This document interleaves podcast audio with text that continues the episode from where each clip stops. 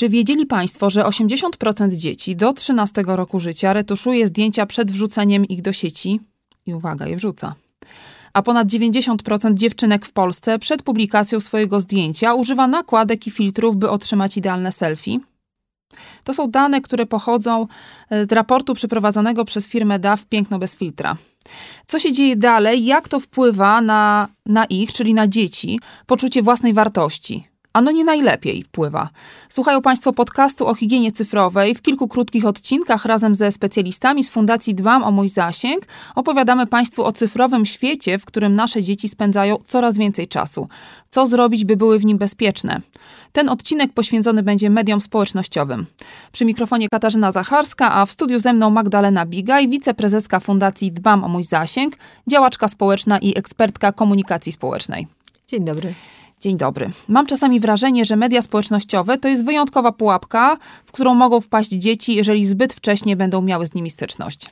To jest w ogóle pułapka dla nas wszystkich, bo media społecznościowe tworzone są tak, żebyśmy spędzali w nich jak najwięcej czasu. One oczywiście niosą pewne korzyści dla nas, w dużej mierze ułatwiają życie. Myślę, że odczuliśmy to na początku pandemii, kiedy pozwoliły nam w czasie lockdownów być w kontakcie z innymi. Jest pewna krótka lista pożytków, typu pobudzanie kreatywności, konfrontowanie jakiejś swojej twórczości, czy swoich poglądów w sieci, bycie z innymi. Media społecznościowe zaspokajają wiele takich pierwotnych potrzeb, które mamy, a potrzeby nie są ani dobre, ani złe, czyli nie ma niczego złego w tym, że dziecko ma potrzebę być częścią jakiejś grupy, częścią jakiejś społeczności. Nie ma nic złego w tym, że ludzie mają potrzeby uznania, potrzeby bycia docenionym. Jeden może mieć ją większą, drugi mniejszą. No i oczywiście takie media społecznościowe taką potrzebę potrafią zapewnić. Ale na tym krótka lista wielkich pożytków, które z tego mamy, się kończą. Ponieważ, tak jak wspomniałam, media społecznościowe oparte są o mechanizmy silnie nas od siebie uzależniające. Badania dowiodły, że podczas korzystania z social mediów wydzielają się olbrzymie ilości dopaminy w naszym mózgu. Nasz mózg zapamiętuje sobie korzystanie z tych mediów społecznościowych jako coś wyjątkowo przyjemnego, tak. I więc będzie preferował tę czynność zamiast innych czynności, co może prowadzić po prostu do uzależnienia.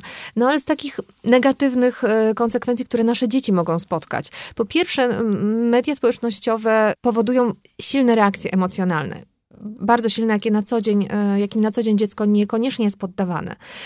Bo w tych mediach jest cały czas oceniane, wchodzi w jakieś dyskusje, może widzieć różne treści kontrowersyjne. Sprawiają one też dają pozorne poczucie bezpieczeństwa i pewnej otwartości, bo tam wszyscy są tacy swobodni, wrzucają różne śmieszne rzeczy. I na przykład dzieci mają tendencję do zbytniej otwartości, zbytniej szczerości. Zresztą my dorośli też. A jak wiemy, to nie zawsze popłaca, prawda? Nie chodzi już tu nawet o bezpieczeństwo, o to, że dzieci ujawniają rozmaite dane wrażliwe, ale też o to, że mówią coś o sobie, co potem jest wyśmiane, a w tych mediach są poddane stałej ocenie. I ta jedna najważniejsza rzecz, która jest szczególnie właśnie niebezpieczna, to jest to, że jesteśmy stale oceniani od bardzo wczesnych lat. Nasze pokolenie cyfrowych imigrantów, którzy wychowali się bez mediów społecznościowych, bez internetu, dorastało w takich komfortowych warunkach. Ocenialiśmy, szukaliśmy, byliśmy poddawani ocenie na początku w rodzinie, potem w przedszkolu, w szkole. Porównywaliśmy się do kogoś, ale to spektrum porównań było nieporównywalnie mniejsze niż dzisiaj. Mieliśmy jakiegoś idola, którego oglądaliśmy, w MTV, albo kupowaliśmy jakąś prasę. Dzisiaj dzieci korzystające z mediów społecznościowych porównują się z całym światem. I one nie mają jeszcze takich umiejętności, nie są na tyle dojrzałe, żeby zrozumieć, że to zdjęcie, które oglądają, jest wyretuszowane, że to, że tylko jeden typ urody dominuje, to nie znaczy, że tylko to jest piękne, co wygląda w ten sposób. Więc dzieci, nastolatki wpuszczone za wcześnie w świat mediów społecznościowych mogą odczuć negatywny wpływ po prostu na samoakceptację, na poziom samooceny, wręcz doświadczyć czegoś, co nazywa się dysonansem poznawczym. To znaczy, że na przykład docierać do naszych dzieci zaczynają sprzeczne komunikaty, że w sieci możesz komuś powiedzieć coś przykrego i nikt cię za to nie spotyka. A w świecie rzeczywistym tak nie jest, prawda? Że w sieci ktoś mówi, że coś jest ładne, a w świecie rzeczywistym spotykasz się z innym komunikatem. Więc ten dysonans poznawczy dla dzieci jest trudny. My dorośli sobie potrafimy to wytłumaczyć. czasami, a dzieci absolutnie nie mają takich kompetencji. A jaki jest ten wiek, kiedy dziecko może mieć konto w mediach społecznościowych? 13 lat. O tym mówią regulaminy. One opierają się też na prawie reklamy, które chroni dzieci poniżej 13 roku życia przed kontaktem z przekazem reklamowym. No i to jest taka granica, jeśli jest ona wytyczona, to proponowałabym nie dyskutować i trzymać się po prostu tej granicy 13 roku życia. To nadal nie jest jeszcze człowiek dojrzały, który zna swoją wartość. To nadal 13-latki i nastolatki starsze, to nadal są ludzie, którzy poszukują jeszcze swojej wartości, poszukują swojej tożsamości. No i budowanie jej na tym, co jest w internecie, jest dużym ryzykiem, że dziecko zbuduje swoje poczucie własnej wartości, na przykład na tym, jak wygląda. Czego byśmy nie chcieli, prawda? Bo chcielibyśmy, żeby dziecko poczucie własnej wartości budowało na tym, kim jest, jakie ma umiejętności, co potrafi, jakie ma cechy charakteru. I w badaniu Piękno bez filtra, które pani przytoczyła na początku rozmowy, 66% badanych nastolatek powiedziało, że chciałoby mniej przejmować się tym, co myślą o nich inni, a 3/4 chciałoby, żeby ludzie bardziej interesowali się tym, kim są, niż skupiali na ich wyglądzie. Więc widać po tym, że nastolatki czują się oceniane i źle się z tym czują. Z badań, które wypłynęły z Facebooka w październiku wynika, i to już są badania, które Facebook prowadzi na swoich użytkownikach, że 66% nastolatek doświadcza negatywnych porównań społecznych podczas korzystania z Instagrama, a 13% zadeklarowało problemy psychiczne prowadzące nawet do myśli samobójczych, czyli w kontekście korzystania właśnie z Instagrama. Czyli widzimy tutaj ten negatywny wpływ na młodych. Tym bardziej, że media społecznościowe mogą być też źródłem hejtu, czy takim miejscem, gdzie dziecko będzie nękane, bo pozwalają na interakcję nieskrępowaną. No właśnie, czy prowadząc badania Fundacji Dbam o mój zasięg, czy dotykaliście Państwo takich danych, jak często dzieci spotykają się z przemocą w internecie? Tak, w tych badaniach w latach 2015-2016 bodajże, nie chcę teraz przekręcić, ale zdaje się, że 20% dzieci zadeklarowało, że doświadczyło jakiegoś rodzaju cyberprzemocy, czyli takiej właśnie, w tym worku było wiele sytuacji, tak? Od takiego nagrywania, tak, tej przemocy, przez nękanie, przez hejt. Ta przemoc ma różne oblicza. To może być oczywiście wręcz jakiś stalking, ale to może być też taki hejt po prostu skierowany w daną osobę, czy nękanie, czy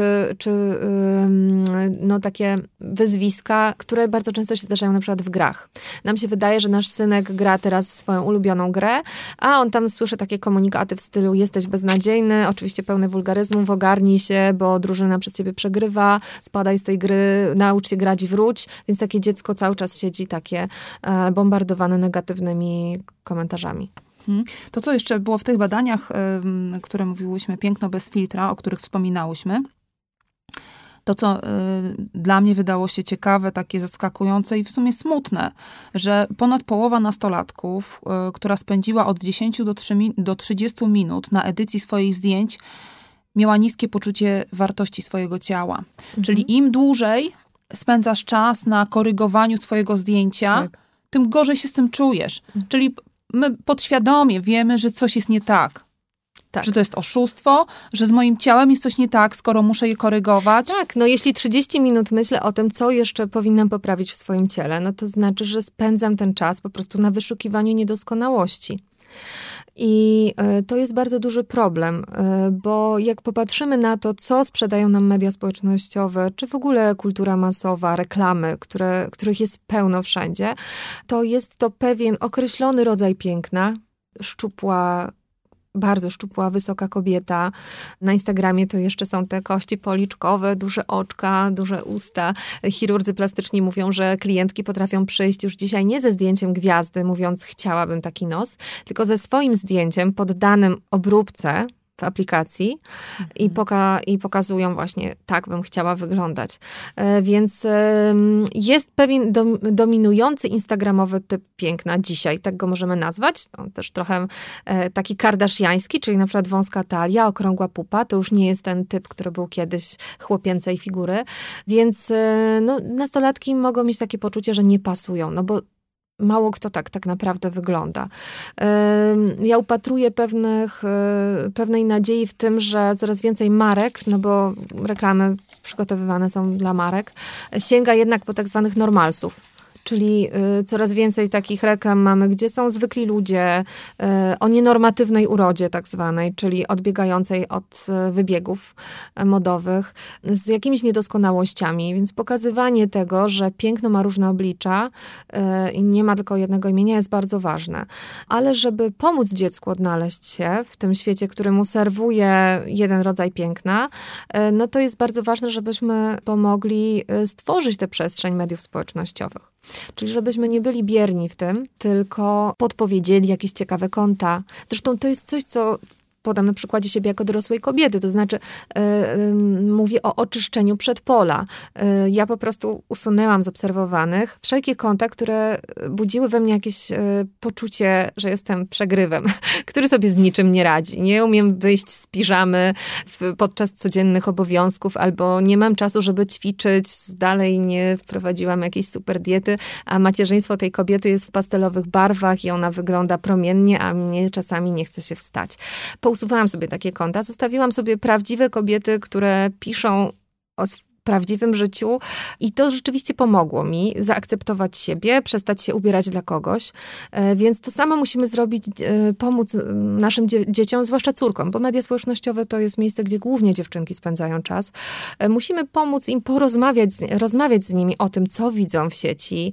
Młodszym to w ogóle możemy pokazać, zobacz jak ta gwiazda wygląda bez tych wszystkich filtrów. Prowadzić takie rozmowy, że są pewne cyfrowe zniekształcenia, które w tych mediach społecznościowych istnieją, żeby ta dziewczynka wiedziała, że to na co patrzy, to nie jest prawda, że ten człowiek tak nie wygląda w rzeczywistości. Dziecko musi umieć rozpoznawać po prostu takie, być wyposażone w taką kompetencję rozpoznawania zdjęć, które zostały mocno wyfiltrowane, żeby nie aspirować do tego, żeby wyglądać właśnie w ten sposób. No i przede wszystkim tu jest bardzo duża rola nas, rodziców, żeby uczyć dziecko jego własnej wartości. Bo jeśli dziecko słyszy tylko, jaka śliczna dziewczynka, jakie masz ładne włoski. Oj, Marysia to jest taka śliczna jak aniołek, a nigdy jej nie powie, Marysia jest super wrażliwa i potrafi pomagać innym. Albo Marysia jest świetna z WF-u. Albo Marysia ma bardzo dużą wiedzę z historii, bo się interesuje historią. No to dziecko będzie budowało wtedy poczucie własnej wartości na lajkach w internecie. I to jest pytanie, które ja zadaję zawsze kobietom, jak sobie mówimy, no my to jeszcze mamy ciężko, ale nasze córki to będą prawdziwe wnuczki czarownic. To będą zmutowane wnuczki czarownic, one nie będą musiały wychodzić na ulicę, one poniosą nasze postulaty. Serio? To są te córki, którym zakładamy konto na Instagramie w wieku 8 lat, żeby cały świat je oceniał za urodę? To zostawiam właśnie słuchaczy z takim pytaniem na przykład. Co powinniśmy wiedzieć, co powinno wiedzieć dziecko, zanim będzie miało swoje konto w mediach społecznościowych? Po pierwsze, powinno mieć świadomość takich ochrony danych wrażliwych. To jest podstawa. Czego nie udostępniamy, tak, czego absolutnie nie udostępniamy. Nie udostępniamy, jakich informacji nigdy nie podajemy w sieci. Prywatnych informacji, imienia i nazwiska, adresu zamieszkania, numeru telefonów nie podajemy.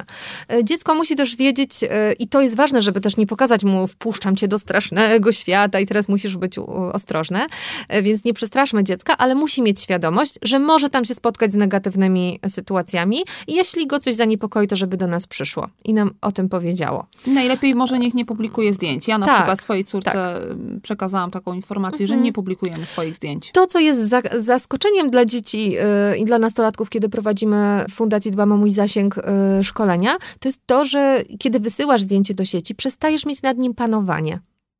Ono już nie należy do ciebie. Nigdy nie wiesz, kto coś zrobi z tym zdjęciem. Dlatego powinieneś się zastanowić 2 razy, zanim takie zdjęcie wyślesz. Dosyć popularnym zjawiskiem wśród młodzieży jest zjawisko sextingu w mediach społecznościowych, czyli wysyłania do siebie zdjęć intymnych.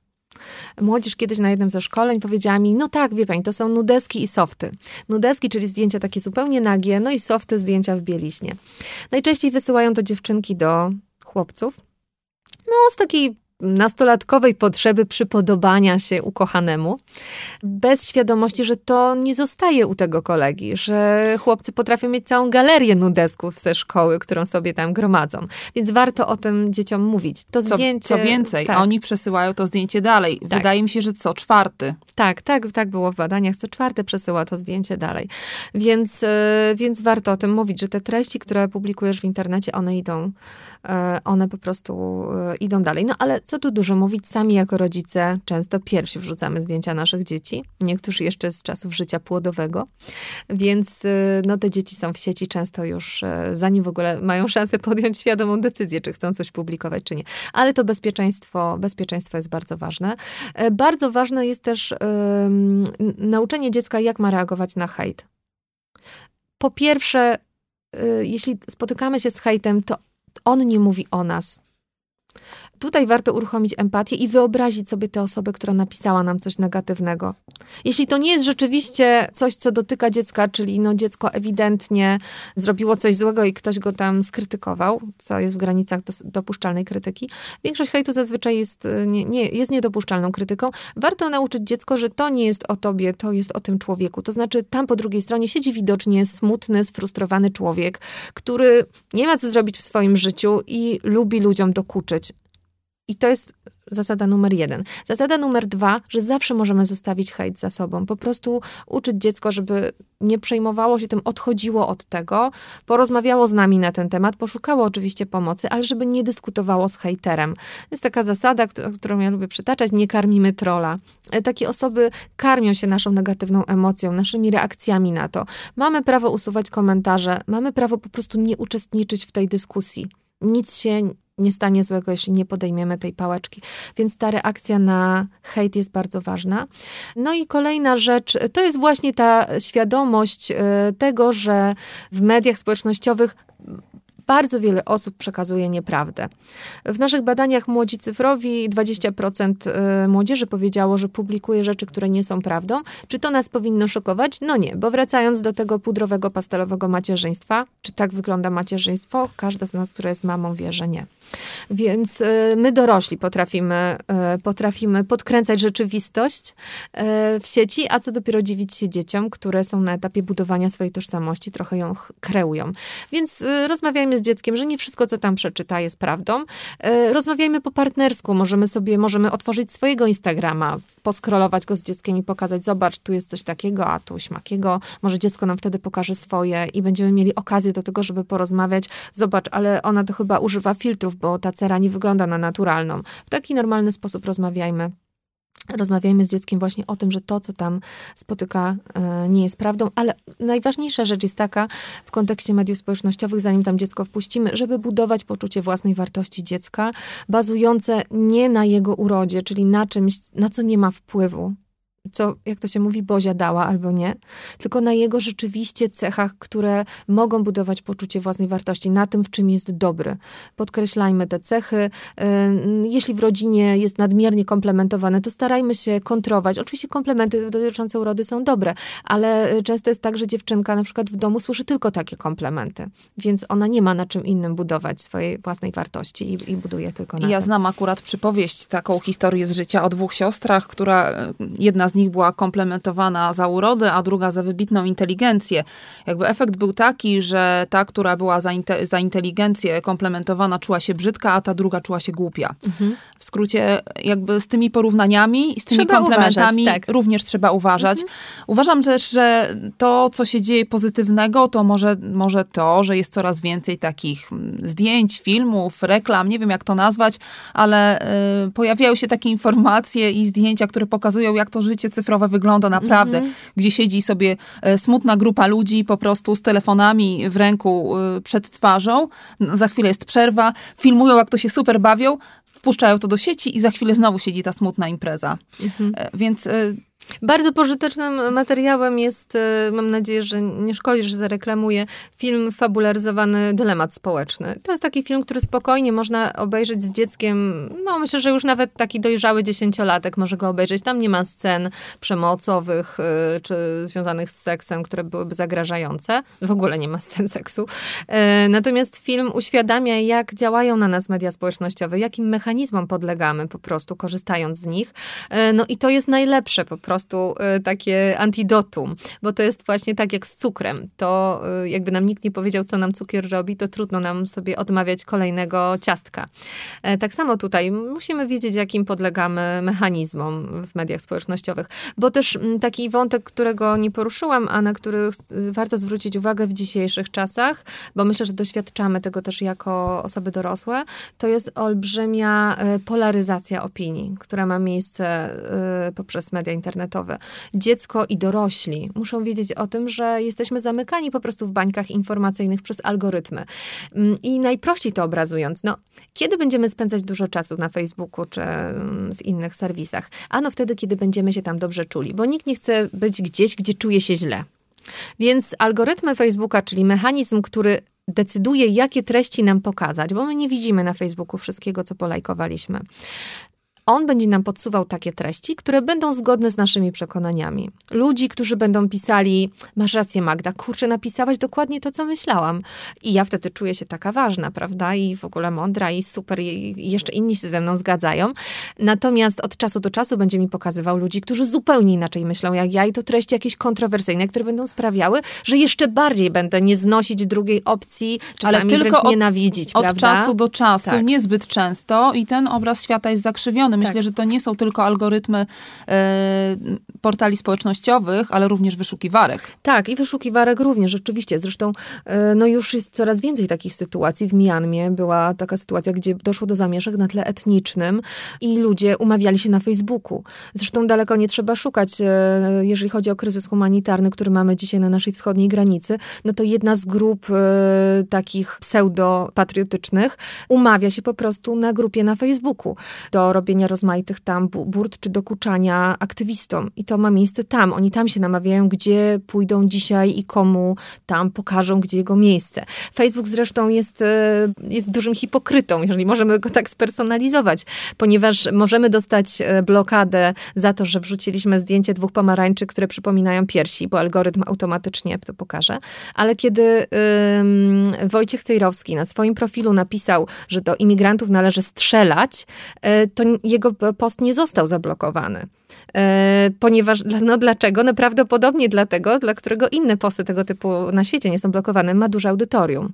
Ten post wzbudzał zainteresowanie, sprawiał, że ludzie byli dłużej na Facebooku, klikali i dyskutowali. Jedni mu pisali tak, trzeba strzelać, drudzy pisali nie, absolutnie, chyba pan zwariował, to jest łamanie praw człowieka i tak dalej. Musimy o tym wiedzieć, że takie rzeczy na Facebooku mają miejsce, przebijać świadomie te bańki informacyjne. Ale jak patrzeć, to robić? No na przykład zaglądać na serwisy tak zwanej drugiej opcji. Zaglądać na strony w poszukiwaniu informacji, z których zazwyczaj nie korzystamy. Może od czasu do czasu zobaczyć, co słychać u znajomego, którego dawno nie widzieliśmy na Facebooku, a wiemy, że ma inne poglądy od nas. Prawdopodobnie ze zdziwieniem odkryjemy, że on jest aktywny. I on nawet być może postuje codziennie, tylko nie mamy okazji tego zobaczyć, bo algorytm nam tego nie podsuwa. Więc musimy, wchodzimy w mroczne czasy dezinformacji, fake newsów, wojen hybrydowych opartych o wpuszczanie nieprawdziwych informacji. To jest olbrzymie wyzwanie, fact-checking. Wiele redakcji już dzisiaj ma w ogóle swoje działy takie fact-checkingowe. No i w te kompetencje musimy wyposażać też nasze dzieci, że informacje, które w mediach społecznościowych do nich docierają, nie tylko zdjęcia, które są piękne, ale też informacje, newsy, wiadomości ze świata nauki bardzo często są po prostu niesprawdzone, a czasami wręcz po prostu nieprawdziwe. To, co możemy robić, powinniśmy pokazywać im, jak szukać źródła informacji. Pamiętam wiele takich przypadków, kiedy media obiegła informacja, która po sprawdzeniu była nieprawdziwa. Co więcej, wiem o tym, że są ludzie, którzy dla zabawy podrzucają mediom fałszywe informacje i jest to bardzo dla nich wtedy zadowalające, jeżeli taka informacja się znajdzie na przykład w kanale informacyjnym, w jakichś wiadomościach, tak. A to się dzieje. Są badania, które pokazują, że w ogóle ogóle fake newsy rozprzestrzeniają się szybciej niż prawdziwe informacje. No bo one zazwyczaj są bardziej atrakcyjne. Zdaje się, że są celebryci, którzy już umierali kilka razy, więc... Tak, ale to jeszcze nawet przed Facebookiem się działo. Tak, więc te informacje krążą. Ludzie zawsze lubili przekazywać takie breaking newsy, więc no, trzeba na to zwracać uwagę. U siebie i dzieciom naszym też. Myślę, że jeszcze to, na co powinniśmy zwrócić dzieciom uwagę, które mają w ręku telefony z dostępem do aparatu i do kamery, że publikacja czyichś zdjęć w sieci jest publikacją czyjegoś wizerunku. Na to należy mieć zgodę, inaczej łamiemy prawo. Kiedy nasze dziecko staje się obiektem hejtu, ktoś publikuje jego zdjęcia, dobrze byłoby pójść śladem tego, żeby stanąć w obronie i skorzystać z prawa. Nikt nie ma prawa publikować naszych zdjęć bez naszej zgody. Tak samo też uczulajmy swoje dzieci, aby nie publikowały zdjęć kolegów, bo łamią prawo. Tak, to jest ważne, bo internet wciąż postrzegany jest jako taki dziki zachód. Tak jakby przepisy prawa, które owszem, nie zawsze nadążają za internetem, tak jakby one zostawały po prostu poza tym ekranem smartfona czy komputera, więc to jest bardzo słuszna uwaga. Na to prawo trzeba zwracać uwagę i tutaj jest bardzo duża rola szkoły. W badaniu dotyczącym samoakceptacji, które wspominałyśmy, 85% nastolatków powiedziało, że chciałoby, żeby szkoła podejmowała tematy związane z mediami społecznościowymi, właśnie z tym, jak się tam zachowywać, jak się po nich poruszać. No, w krajach anglosaskich mamy do czynienia z zajęciami z cyfrowego obywatelstwa, czyli z takimi stałymi lekcjami przez cały okres edukacji, które rok po roku wprowadzają dzieci w kolejne etapy bycia w internecie i tłumaczą te wszystkie rzeczy, że nie ma czegoś takiego jak bezkarność w sieci, że za bezkarność w sieci dzieci odpowiadają rodzice. Rodzice też nie są świadomi tego często. Tak, i ponoszą realne kary. Tak, poniesiesz realną karę, jeśli twoje dziecko skrzywdzi kogoś w internecie. Co jeszcze jest ważnego, jeśli chodzi o nasze dzieci i media społecznościowe, co powinniśmy im przekazać, zanim wejdą w ten świat? Z tych rzeczy, które są do przekazania bezpośrednio, to już sobie większość wymieniłyśmy, do nazwania, do poprowadzenia rozmowy. Natomiast no, ostatecznie wszystko sprowadza się też do naszego przykładu i tego, na ile my higienicznie korzystamy ze smartfona i z mediów społecznościowych. Bo jeśli dziecko widzi tatę, mamę przyklejonych do Facebooka, scrollujących, fabbingujących, czyli fabbing zjawisko, taka zbitka słowna od słowa telefon i od phone i snubbing, czyli telefon i lekceważenie, czyli lekceważących kogoś, no to dziecko będzie to powielało. Ja często z pewnym zażenowaniem i też smutkiem widzę w przestrzeni publicznej rodziny, które robią taką ustawkę pod zdjęcie, gdzie te dzieci są sztorcowane, żeby stanęły po prostu ładnie, bo teraz jest zdjęcie ewidentnie na jakiegoś Instagrama robione. Zresztą, kiedy nawet tak powodów badawczych wchodzę na różne parentingowe profile, no to nie wylewając dziecka z kąpielą, bo jest cała masa bardzo wartościowych parentingowych profili. Niektóre są takie, że widzę, że te dzieci są wytresowane, są traktowane jak powierzchnia reklamowa. To takie dziecko nie będzie miało pozytywnego przykładu i pozytywnego wzorca korzystania z nowych technologii. Ono będzie uważało, że tam się trzeba kreować, że w każdej sytuacji, każdą sytuację można przerwać, żeby zrobić zdjęcie i że z tego Facebooka można korzystać w dowolnym momencie i ignorować jeszcze kogoś. Czyli bądźmy przewodnikami dla swoich dzieci w cyfrowym świecie i świecie również mediów społecznościowych. Bardzo dziękuję za dzisiejszą rozmowę. Mam nadzieję, że trochę uchyliłyśmy rąbka tajemnicy, jak dzieci przeprowadzić przez ten świat. Gościem dzisiejszego odcinka podcastu o higienie cyfrowej była Magdalena Bigaj, wiceprezeska Fundacji Dbam o mój zasięg, działaczka społeczna i ekspertka komunikacji społecznej. Dziękuję bardzo. Dziękuję bardzo. Do usłyszenia.